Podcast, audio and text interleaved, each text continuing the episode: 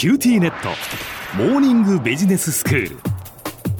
今日の講師はグロービス経営大学院の廣瀬聡先生です。よろしくお願いします。よろしくお願いします。えー、今先生シリーズ4回にわたって、まあ、先生がある会社の役員としていらっしゃった時にそのアメリカから来た有名な経営者トップがいわゆるこう降臨してきたそのお話をしていただいています、まあ、前回その赤字事業の立て直しをする際の戦いの話を伺いましたけれども今日は先生どんなお話でしょうか？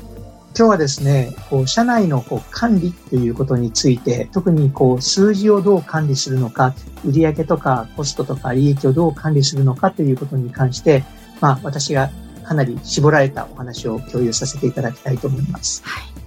あの、実は私、えー、業務執行役として一つのこう部門のこう責任者をやってたわけですけれども、その部門のですね、えー、月次の会議にトップが突然やってきましてね。はい、で、隅でずっと聞いてる上で、終わった後に私呼び出してですね、不思議そうな顔して私に向けてこういうふうに話すんです。うんサトシ、お前はたくさんのリーダーを会議室に集めて、毎月数字を確認して、一見賢いスマートな質問して、なんか納得して頑張れと言って会議を終えてるけど、お前、それが本当のマネジメントだと思ってるの？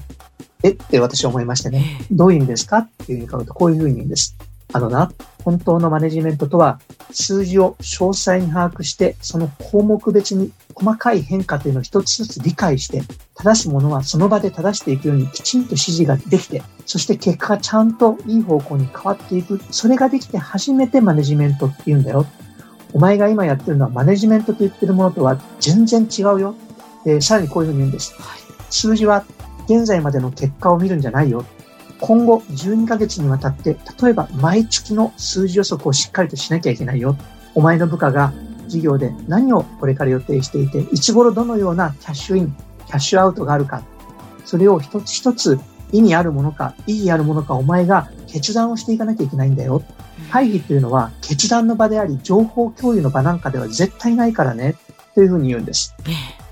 で、具体的にじゃあどういうふうにして売り上げを取っていくのか、どういうふうにして出費を抑えたり、良い投資をしていくのか。で、良い投資をするっていうのは、ちゃんとその投資をしたときに担当することができる、ちゃんとした人が用意ができてるかどうか、忙しくないかどうか、そういうことも全部予見しながら決断っていうのはしていかなきゃいけないんだよ。そういうことを考えると、サトシ、月次でやって間に合うか？これ、週次でやるべきなんじゃないの？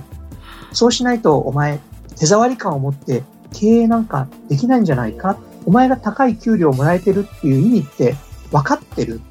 そういうことを一個一個できて、予想ができて、初めてお前は給料をもらえるんだよ。で、成り行きの会社の姿、成り行きの延長線上の姿と戦って変えていくっていうのが、お前がしなきゃいけないことなんだよ。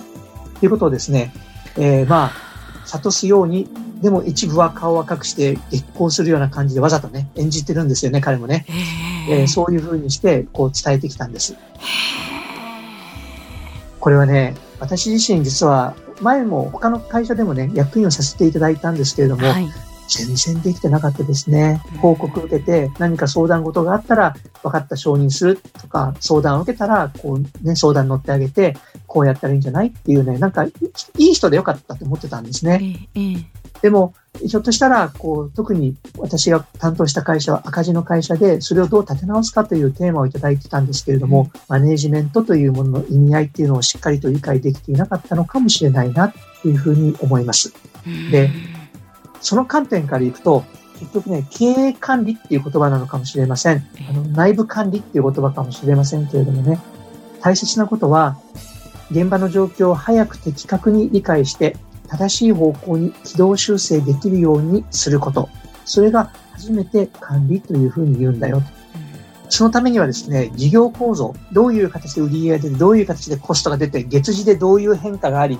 税金はいつ払い、そういったことを全部理解をした上で、こうしっかりと、それがね、え延長線上、成り行きの延長線上とは違う結果になるようにどうするかっていう決断を毎回毎回下していかなければならない。もちろん、それができるように、できるような人たちっていうところを、はい、なんていうかな、配置しなければならないし、はい、えー、現場の方々が、その意味合いというところをきちんとこう分かるように、自分のね、下のこう管理職の皆さんには分かってもらうところまで教育をしなければならないんだよ。で、そうやっていくとですね、面白いことが起きるんですね。はい、えー、確実にですね、まあ、月次の会議を習字にして、毎回毎回一定額以上の費目の変化っていうのを全部質問していって、えー、答えられなかったら次回会議来なくてもいいよ。答えられる人だけは来てね。っていうふうに言って、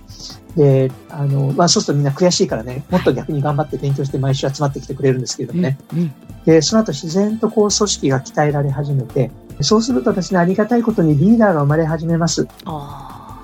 それによって結果的には徐々に徐々に会社が正しい方向に進んでいくっていう形になります。あの、管理職ってなんだろうね？なんかこうね、管理職だと楽だっていうふうによくね、一般論として思うし、私もこの理解する前そう思ってたんですけれども、管理職っていうものの責任っていうのはすごく広いし、先に向けて遠い時間まで考えなきゃいけないし、そして決断をしなければならないし、その結果責任も負わなきゃいけないし、あの、大変なものだし、一方では、やりがいがあるもの、じゃないかな。年齢関係ない気がします。あの、これをやりながら思ったことは、そこでリーダーになっていった次の世代のリーダーの人たちは、決していい大学を出た人たちじゃなかった。ただ、こう出ていく数字、入ってくる数字に対して自分ごととして、自分の預金口座からお金が出ていく、はい、ような意識で考えられている人たち、これは学歴じゃなくて、やっぱり自分ごと感っていうところで差がついてくるなっていうことを学べた気がしますし、はい、えー、その後の私自身のね、え経営者としての動き方に大きく影響を与えてくれた出来事でした。あなるほど。先生では今日のまとめをお願いいたします。はい。経営を管理する、経営をする、それはですね、ありのままの状況をそのまま認めることではなくて、どのように変えていくのか、変えていくことを数字を通して、人事を通して、ルールを通して、そして何よりもちゃんと人を育て、コミュニケーションすることによって実行していく。それが経営なんだ。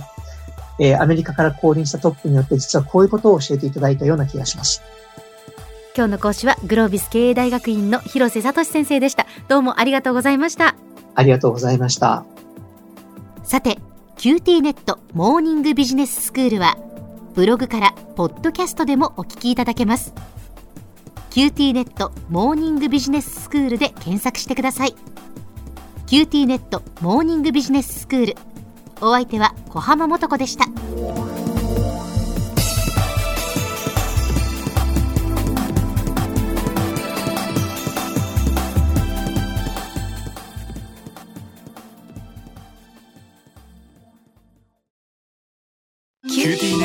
光塾オンライン学習になってどう？いいよ。塾までの移動時間もないし。でもパパ送り迎えなくなった。って寂しがってたわよ。それにビビックで授業の映像もスムーズだし。でもパパ寂しいって。じゃあ学校の送り迎えしてもらおう。それ甘えすぎ。オンライン学習を快適に。光はビビック